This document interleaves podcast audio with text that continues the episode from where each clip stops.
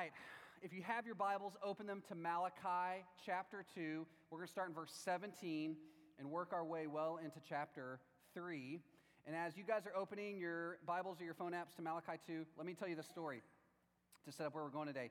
Uh, when I was in college, I went to Baylor University. Uh, I uh, took I, Baylor makes you take all these like classes to help you become really well-rounded. Like so, I had to take theater appreciation, as if I'm ever going to go to anything other than a movie theater, right? Uh, so, so it's this theater appreciation class, and me and a couple of my buddies took this class together, sat by each other, all this stuff. Um, well, we had this one test early on, and you know, I'm studying, I'm having to learn all this stuff about you know theater stuff, like people performing on a stage, all this stuff, right? I'm not a very, I'm not good at theater experiences. You should just know because in the audience, I'm cringing, waiting for them to mess up. And they never do, but I'm just always afraid if they do that, I'm gonna feel so terrible. And so it's hard for me to be in that dynamic, right? So I'm, I'm learning all this stuff with my buddies, and we go take the test, and I'm sitting down, my buddy's sitting right next to me, and I'm halfway through the test. It's multiple choice, right? And I get through, and I look over, and my buddy is cheating off me. Like he's just, I can tell, like I would circle B and I would wait and kind of slyly look over and he'd go B. And I'm like, okay, next question. See, he was waiting to see how I was going to answer, right? And so I'm like, oh, whatever. Like, okay, whatever. Like, we're going to take this test. Anyway, so we took the test. I got up to, you know, it was not inconspicuous at all, right? Uh, I get up and I turn in the test. He gets up and turns in his test. Right, we go on. Okay. So we get our test back uh, like I don't know, a couple weeks later. This is still like in the in the you know Stone Age where you actually filled out paper tests and turned them in and they graded them by hand. Do they still do that in college? I don't know. Okay, does that happen? Okay, good. I don't feel so old. Anyway, so we get our test back. I get a B. He gets an A. Right? Same test. Like I know he answered everything the way I answered it. I get a B. He gets an A. And in that moment, I'm thinking two things. Number one, that's so not fair. He cheated off me and got a better grade. There is no justice in the world, right? Like, this is just so unfair that I have to take theater arts in the first place, but secondarily, that I got to be on this test and my friend got an A and he cheated off me. And then as time went on, I went to my professor and just was like, hey, what's the deal? What did I miss? And he was really non specific about why he get, chose to give me that grade. Like I would ask him specific things on the, on the test and he wouldn't talk about it. He would just rubber. He was this like real snarly old man who just was real weird. And I was like, okay, you're shifty. Like I think you're on drugs right now. I'm not sure, right? But um, all his grading was very indiscriminate. He would just kind of lob grades at people and all this stuff. Anyway, um, so the, the, the second thing I thought after that's not fair that he gets away with that was I remember about halfway through the semester, uh, semester, I saw my professor walking across campus, and I was like, I hope something really terrible happens to that guy, right? Like, I just hope like some student is running and just runs him over and like knocks him into a brick wall and he has like breaks his hip or something, right? I'm just wishing all these horrible things on him because I'm thinking it's, it's just, just there's no justice in the world. This guy's unfair. My friend's unfair. I, the fact that I have to take this class is just really unfair. Like, ah, first world problems, right? Like, I hate that I'm getting credit for this class so I can get a degree. Ah, right? Um, and if you're like me, if you're in college or you've been, right, you've been there in one of those situations, right? If you haven't, you're going into college, just know you're going to have those situations. They're unfair professors, people cheat. You find yourself secretly partnering with the Holy Spirit to plan someone's downfall in life, right? You just, you have those moments. And I want to tell the story just to highlight the kind of context that's going on here because Malachi is going to address this issue of unfairness. It is the issue of all issues of unfairness, and it's uh, more simply put like this Why is there evil and injustice in the world? Right? On some level, whether you're talking about the Holocaust or 9 11 or your theater arts test, at some point we're all going to wrestle with this idea why is there evil and injustice in the world? And what do we do with this? Well, Malachi tells us how we're going to deal with this. And he has some very interesting things to say about this, and it's probably not the thing you think he's going to say on this. And so I want to jump in and see what he says, but first I want to invite you to pray with me as we get ready to study God's word. Jesus, I pray that you make us teachable and you'd help us to see all that we need to see um, about the issue of justice. Maybe not everything, but at least get us started uh, somewhere down that road. And it's in your name that we pray. Amen. Amen. All right, Malachi chapter 2, starting verse 17. Uh, Malachi writes this. Remember, Britt talked about this last week, thought she did an incredible job. uh, they've just gotten done talking about marriage and how it's unfair that I can't sleep with whoever I want, that I have to just stay married and sleep with my wife, right? And Malachi starts here, verse 17 You have wearied the Lord with your words. But you say, How have we wearied him? By saying, Everyone who does evil is good in the sight of the Lord, and he delights in them. Or by asking, Where is the God of justice? We'll deal with this in a little bit. Verse, uh, chapter 3 begins Behold, I send my messenger, and he will prepare the way before me. And the Lord whom you seek will suddenly come to his temple, and the messenger of the covenant in whom you delight. Behold, he is coming, says the Lord of hosts. But who can endure the day of his coming, and who can stand when he appears? For he is like a refiner's fire and like a fuller's soap. He will sit a, uh, as a refiner and purifier of silver, and he will purify the sons of Levi and refine them like gold and silver. And they will bring the offerings in righteousness to the Lord. then the offering of Judah and Jerusalem will be pleasing to the Lord, as in the days of old and in former years. Verse 5 Then I will draw near to you for judgment. I will be a swift witness against the sorcerers, against the adulterers, against those who swear falsely, against those who oppress the hired worker in his wages. Some of you are working at Disney going, Amen, right? Okay. And the universal people are like, hey, wait a second, we get on that as well. Come on. The widow and the fatherless against those who thrust aside the sojourner and do not fear me, says the Lord of hosts. Wow. Guys, we're about to get real philosophical here, okay? So I just want you to just stretch your minds out and get ready. We're going to do a deep dive into the philosophical problem of evil. So let's jump in. What first, what in the world is Malachi talking about? Malachi essentially begins with this statement You are wearying the Lord, meaning these people are praying and calling out to God, potentially a little bit frustrated, a little bit angry, and they're, they're consistently saying the same thing over and over and over and over again. You can imagine this if they had Google at this time. It's like people in Jerusalem are like, why is there SUF? And it just automatically responds, suffering in the world. And like, oh, wow, how did Google know that? It's because so many people are crying out to God in this time period. He's just hearing it over and over and over again. And he's becoming weary at their complaining. He's becoming weary uh, at their prayers. He's becoming annoyed with, tired of, burdened by their lack of understanding about what's going on. Now, I want to be clear on this. God isn't mad because they're asking him hard questions. He's not upset because they're being honest with him. God likes us to be honest in prayer, okay? He, he's okay with that. It's that they've got this hardness of heart, they're, they're deaf to what he's saying back to them. They're not aware of what he's trying to teach them in this moment, and he's getting frustrated. And so he's about to speak through the mouth of the prophet Malachi to these people. And he tells us, Malachi does, what it is specifically they're asking. And here's their response they say, Wait, how have we wearied him? Like, wait, wait, how have we wearied the Lord? Right? And you can almost hear it's almost something like a California girl, no offense, California girls, um, right? Like a valley girl would be like, How have we wearied him? Okay? Like, I just, I don't even understand. Like, what's going on, right? That's uh, how I think the Hebrew reads. How have we wearied him? And Malachi responds by saying this. They're making a claim here. It seems like everyone who does evil is good in the sight of God. Meaning, everyone who I know is evil God is looking and saying, their life is so good. That doesn't seem fair. Why are all these people who are doing such horrendous evil in the world? Meanwhile, I'm over here trying to do the right thing, and all these evil people are over there doing bad things. Why does God look on them and say that they're good? They're claiming that God calls evil good and good evil. We'll talk about that in a little bit. That's the first thing. Or by asking, where is the God of justice? Two questions. Number one, why are these people who are doing evil considered good in the eyes of the Lord? Why is He delighting in them? Why is He giving so much favor? Why is He rewarding them when they're doing evil? That's question one. Question two Why is there just injustice in the world, period? Why do we have to live in the world where there's injustice? What is God going to do about it? He hasn't done anything yet. That's question two.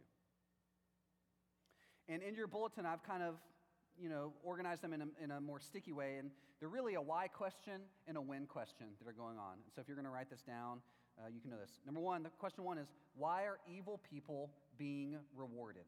Why are evil people being rewarded? And if you're going to fill in the blank, not that it's going to come on the screen yet, you guys don't have to pull that up on PowerPoint. But the second question is this When are evil people, uh, when will evil people be punished? It's the why and the when question. Number one, why are evil people being rewarded? Number two, when will evil people be punished? Now let's start with those questions in turn and deal with the first one. Why are evil people being rewarded? And I want to be very clear this is not, um, this is not a secondary question to this. So when you think about the category of questions of injustice, there are a number of them that flow. I want to make sure we're clear on what they're not asking. What they're not asking is why do um, good things happen to bad people and vice versa? Why do bad things happen to good people, right? Why do good things happen to bad people uh, and bad things happen to good people? Like, they're not, they're not asking that question.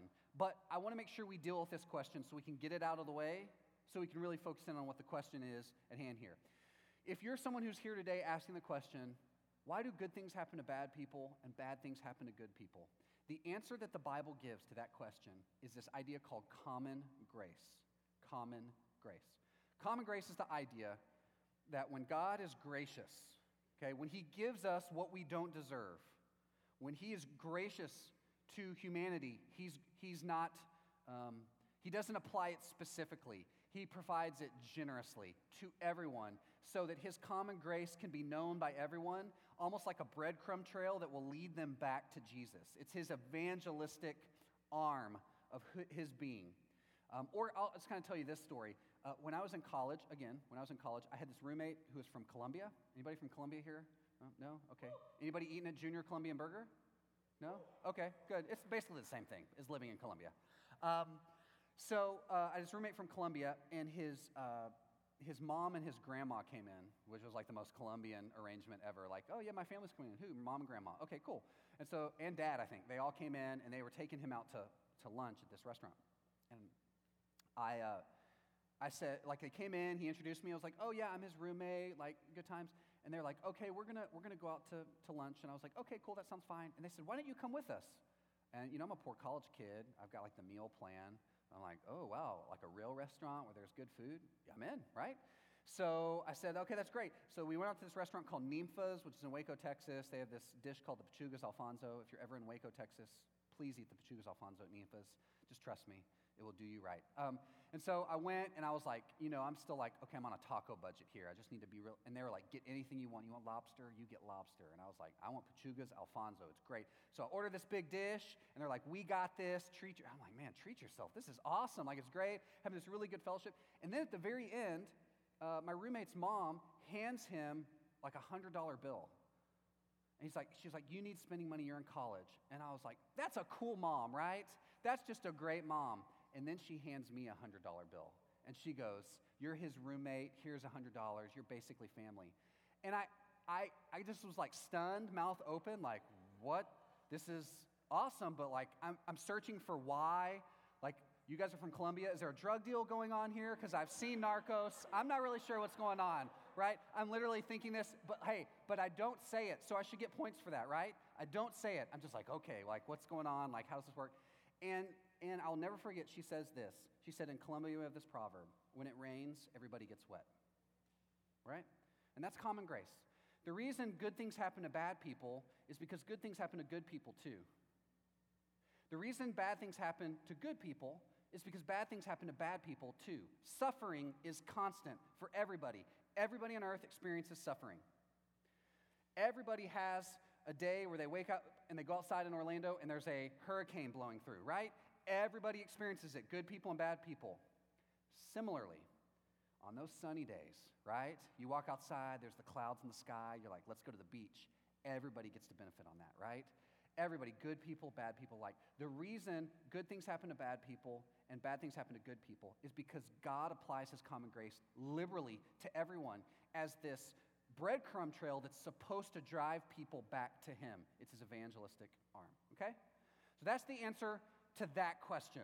Malachi's not addressing it. I just want you to have it. We're just going to set it to the side, write it down, take a picture, uh, it, it, it, that, just, just file that away. Here's the real question that he's addressing first. Again, because remember, there are two of them. It's why are evil people being rewarded? What seems like happening here is on this side are all the good people, and they're looking at all the evil people. They're going, these people are evil, and they are being rewarded with the things in life uh, that seem to matter. Why is that not happening to us? Okay? Specifically in this context, there are probably three things that the evil people, the people who are not following Yahweh, the people who are not uh, reading the Old Testament and organizing their lives around it, right? So these people are experiencing probably three things. And there are three things we still want today. They, they have money, they have sex, and they have power. They have money in the form of wealth. Maybe they're achieving it by dishonest means. They have power, they have responsibility, they have authority, and they have sex. They have lots and lots of sex with many partners indiscriminately, right? They're just swinging and free, and that's how it's going. And all the people of God are going, oh man, I got to stick to one wife or I got to stick to one husband, and this is just really terrible. How come this, these people are evil? How come they get to have all of this fun, right? That's what they're asking. It seems like God's having favor on all these people. And what's interesting about this question, and anytime you may be asking this question, God, why do evil people get rewarded with all these really good things? Realize here that this is ultimately a character issue. This reveals a character problem going on in the people. Because here's what's happening. What they're really saying, if you, if you track it out, is I, let's take the issue of sex. I am choosing to express my sexuality within the covenant of marriage with just one person. I'm restricting my sexuality because this is what Yahweh told me to do. I'm only applying my sexuality to my wife, to my husband, right? Meanwhile, over here, all these people who don't follow Yahweh, they're just having sex with everybody, right? It's the guy who goes off to college and just kind of works his way through a sorority, or girl goes off to college and works her way through a fraternity, right? And we have friends who do this, and we see them, and we're like, oh, I can't believe they're doing that. That's so terrible. And in the back of my mind, I'm like, that's so terrible, but I wish I could join them, right? I wish that could be me, okay? And they're saying essentially this I am mad that I'm restricting my sexuality, and they're not, and they're having all that fun. I'm mad I don't get to have that fun. And here's what's happening when they say that. They're actually, what they're actually saying here is the reward they're getting is something I seek. I think their reward, I think what they're experiencing is good. In other words, I think a, a man having sex with a lot of different women indiscriminately is a good thing. How come a bad person gets to do that? I'm a good person over here. I'm reading the Bible. How come I can't just you know, work my way through a sorority, right? How, I'm a good woman over here. How come I can't just work my way through a fraternity or the baseball team or whatever you do, right? How, how come I can't do that? That seems like a good thing. It seems like God is blessing all these evil people with an ability to have sex with whoever they want. Do you see the problem here? Um, these people are defining a reward using evil categories. They're saying, this thing that God said is evil, I actually think is good, and I'm mad that evil people get to do this thing here, which is ultimately evil, but I think is good. It reveals a character problem. These people still think that evil things are good. These Christian people, these people changed by the gospel, still believe that evil things are good. Let's just stop for a second here, right? And have a thought experiment. Let's suppose we have some friends and if they're here today, don't bump them or point them out because that could be very socially awkward. Just be cool, right?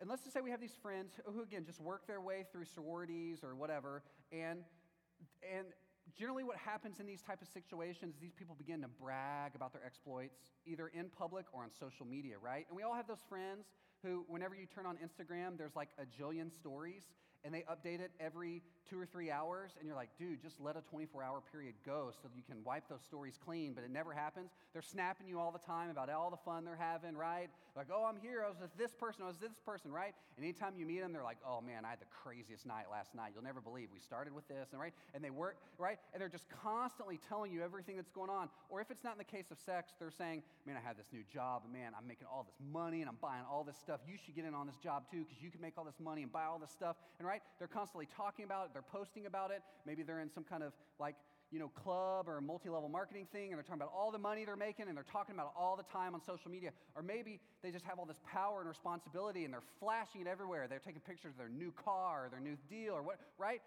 And they're constantly posting about this, right? We look at that over here and we think, oh man, their life is so good.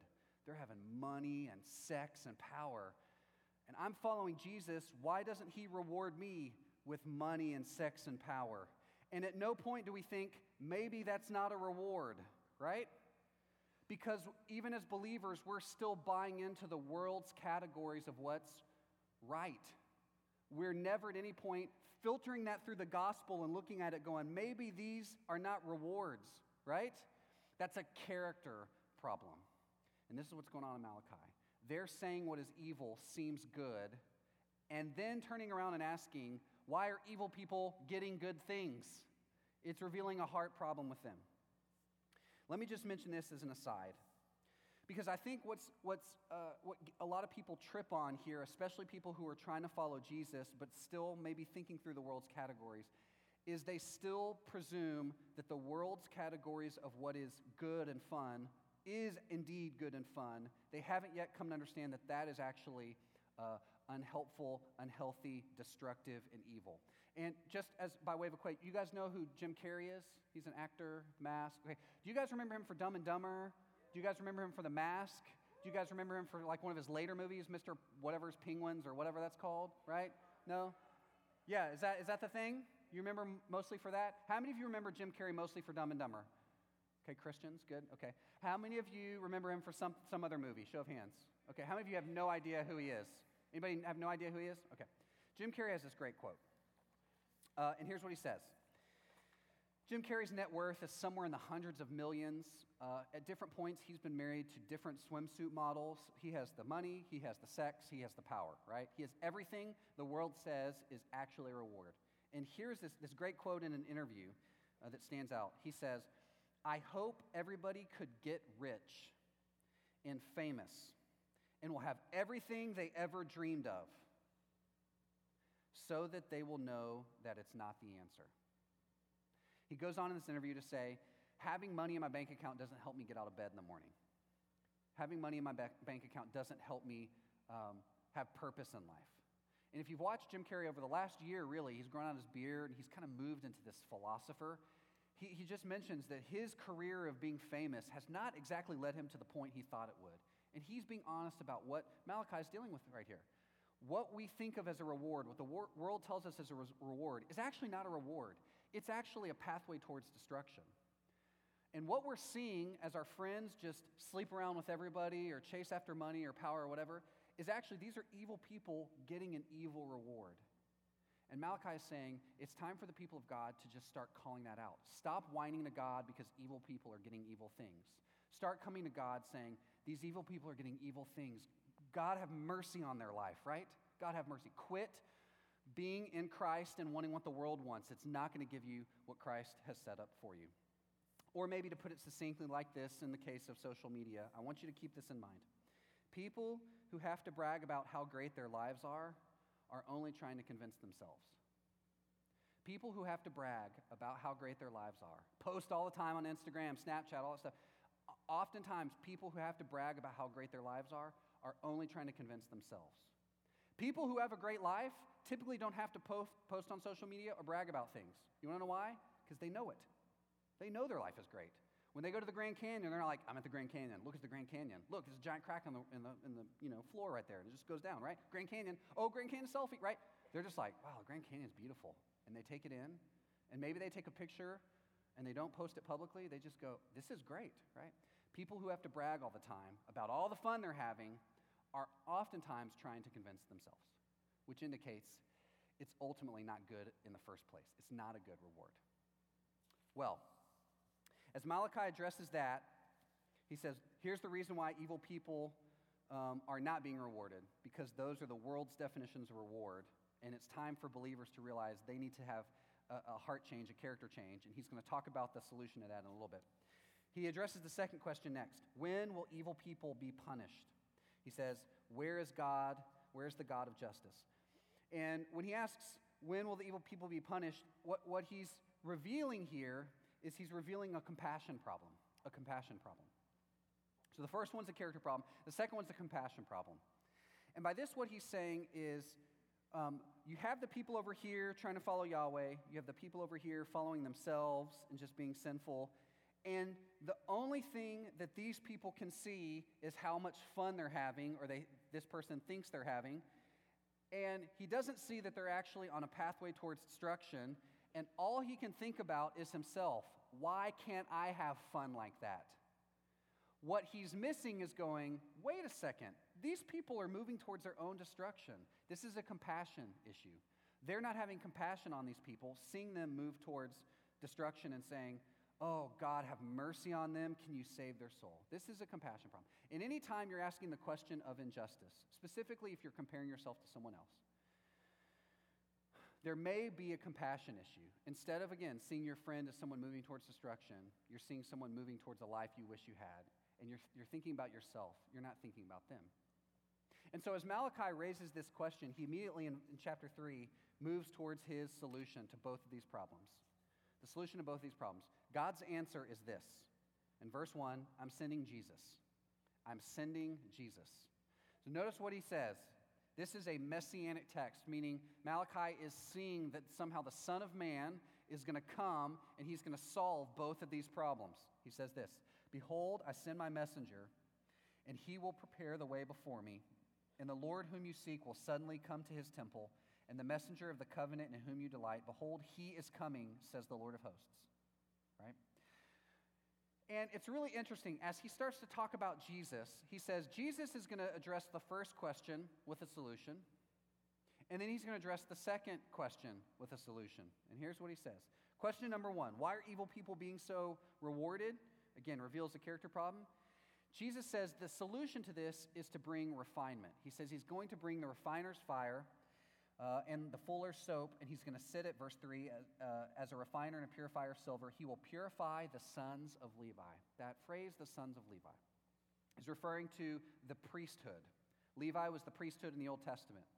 And as we see this through the cross, we understand that all Christians are, as Alec mentioned a couple weeks ago, all Christians, all members of the church are ministers. We're all part of the priesthood, right? And so Jesus' first way he's going to, or the way he's going to deal with the first question, the question of character, is to address the character problems. He's going to refine them. He's going to bring about revival. He's going to revive people's hearts. He's going to align them around the gospel and make sure they understand that the world's categories don't get imported through the cross into our Christian worldview.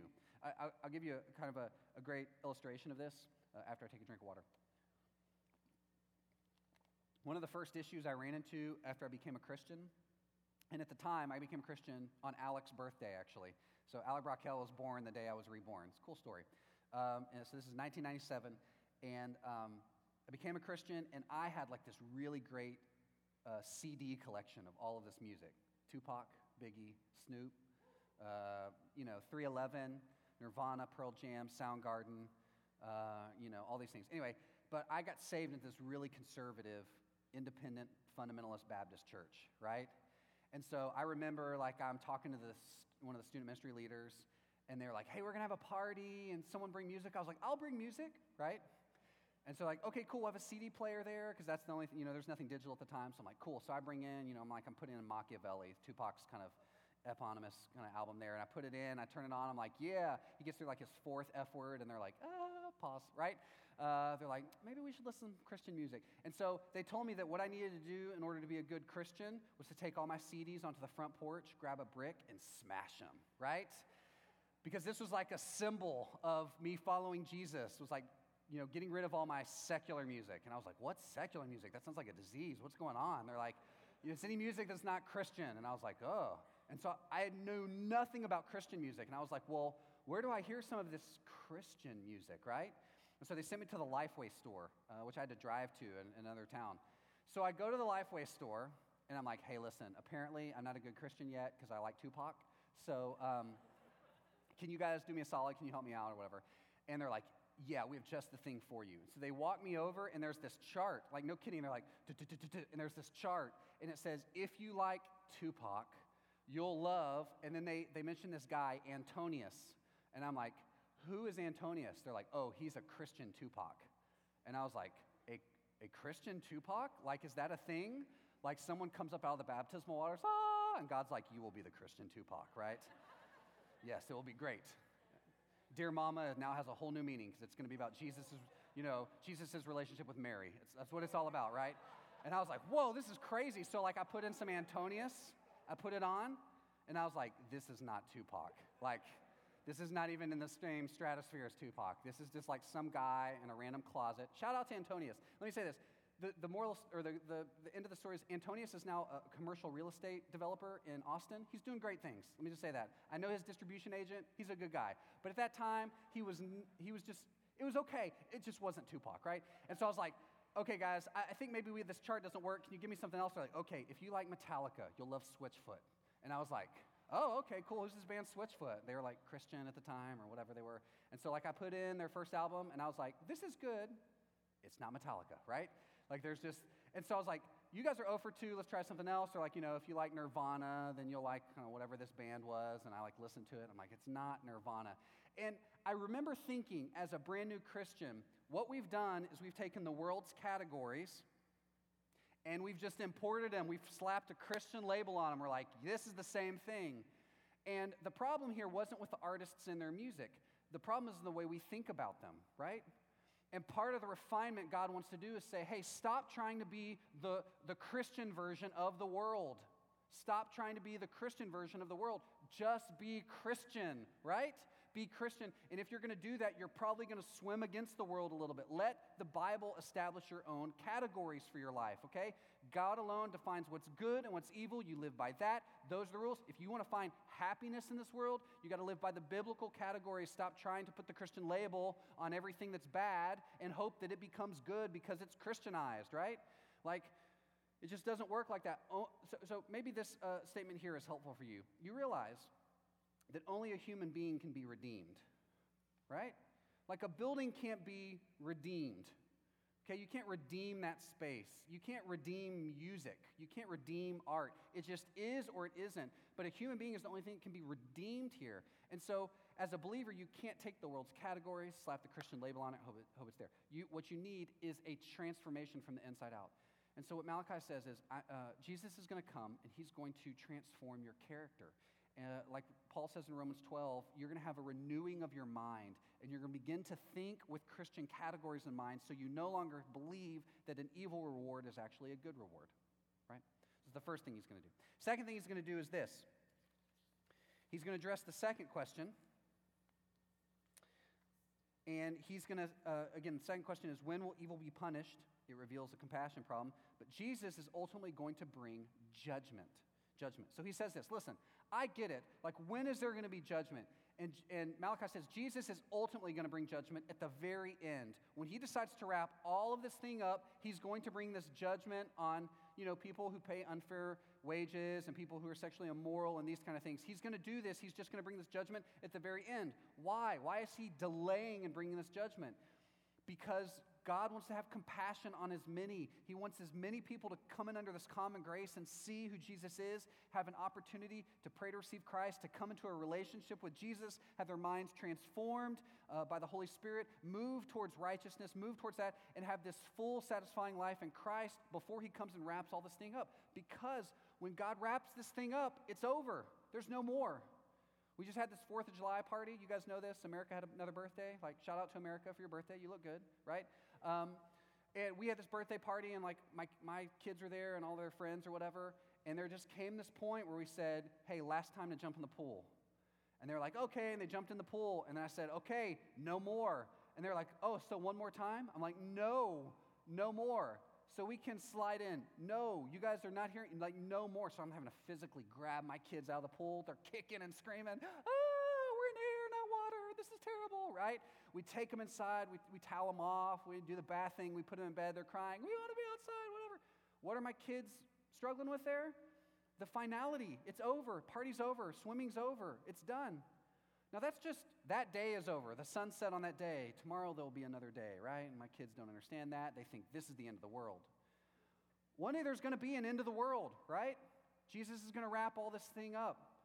And so I know we have these, these feelings of injustice, but there's going to be a time and place where he wraps that up. The reason he doesn't do it today is because he still wants to give more time for people to believe in Jesus. It's unfair of God to just wrap everything up now, and everyone who doesn't believe in Jesus, they're, they're done for, right?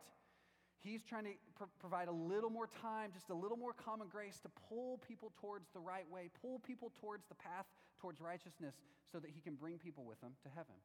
And Malachi says that. Uh, in verse 5, then I will draw near to you for judgment. I will be a swift witness against the sorcerers, against the adulterers, against those who swear falsely, against those who oppress the hired worker and his wages, the widow and the fatherless, against those who thrust aside the sojourner. And do not fear me, says the Lord of hosts. Um, given all of this, I, want to just kind of I want to show you something in Scripture. It's really interesting. So Malachi is writing this sometime in the 500 BC, maybe 400 BC era. He says, Jesus is going to come and he's going to solve both issues. He's going to solve the character issue. He's going to solve uh, the compassion issue uh, by bringing judgment, right? And when, when, when we understand this idea of judgment, we're now going to have compassion. And man, when I saw, see somebody walking in error, I need to have compassion on them because one day Jesus is going to wrap all this up, right? And so he says he's going to do both of those, and that's really nice. That's like a really nice promise.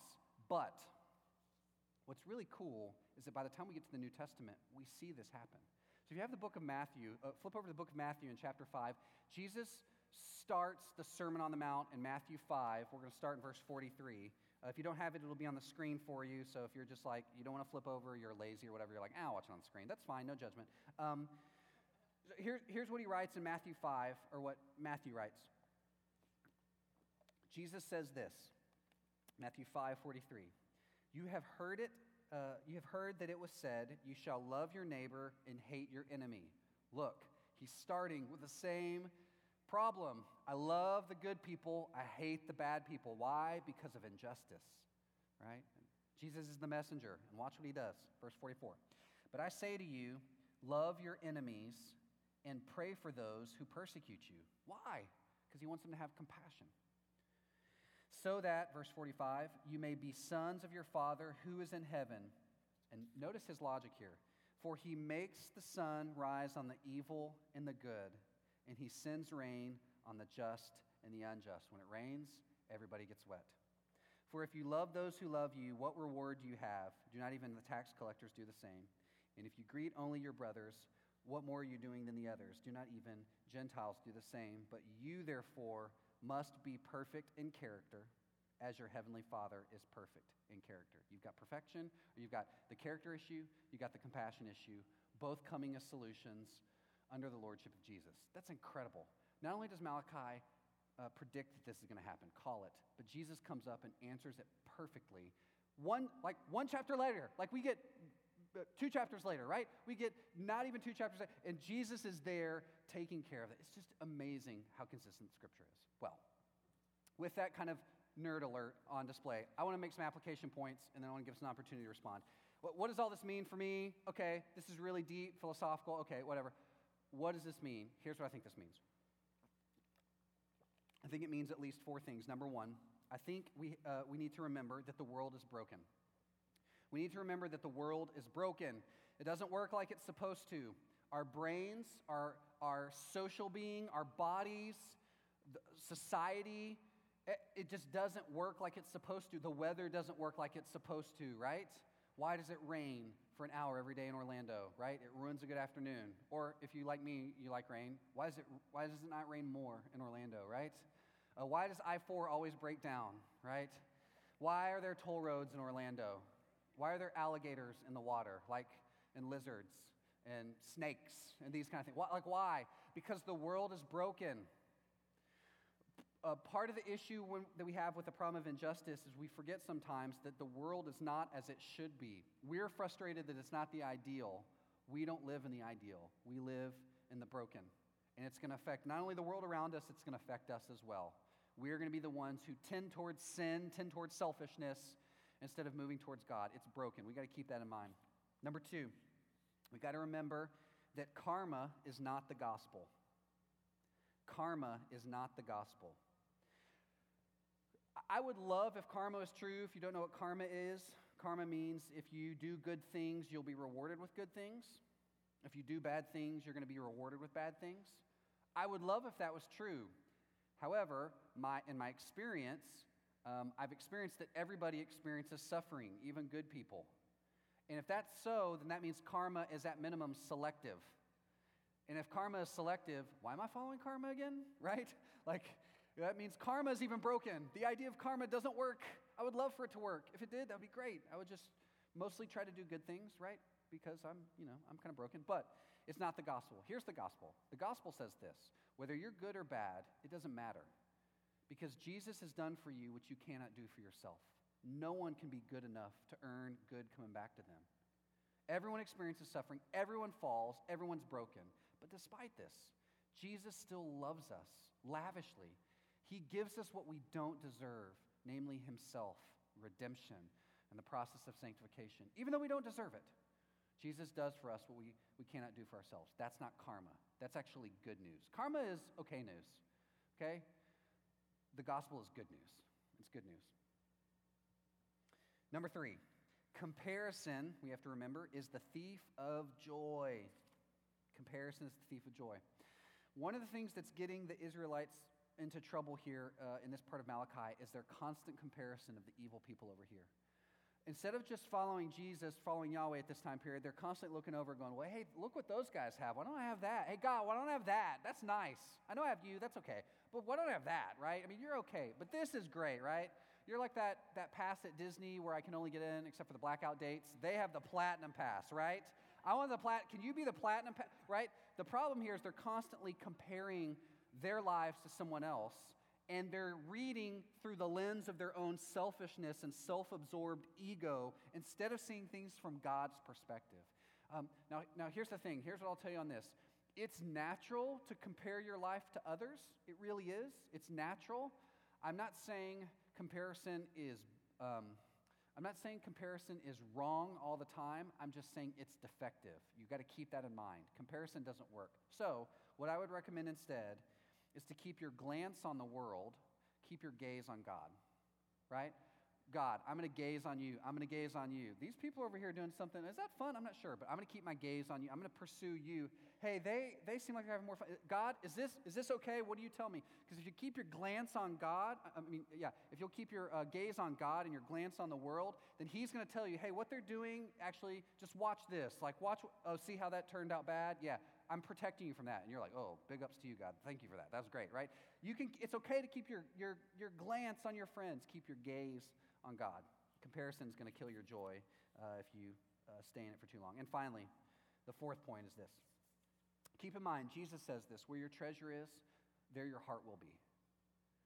Uh, you know those shirts that say, I heart New York, right? Um, you can think about it like this you heart your treasure right? Or maybe put another way, whatever your treasure is, you're going to treasure that. And the, the beautiful thing about God giving us freedom is we can, we can describe our own treasure. Whatever we want to treasure, we'll end up treasuring. And anything you treasure, you're going to worship. And if you treasure evil things, you're going to long for evil things. And when evil people get evil things, you're going to go, hey, why can't I be like these people? And so I just want to remind you that uh, you're always going to treasure what you treasure. So keep your, your, your constant fix on Jesus as your treasure, you're going to find your heart there as well. You're going to find your satisfaction there as well.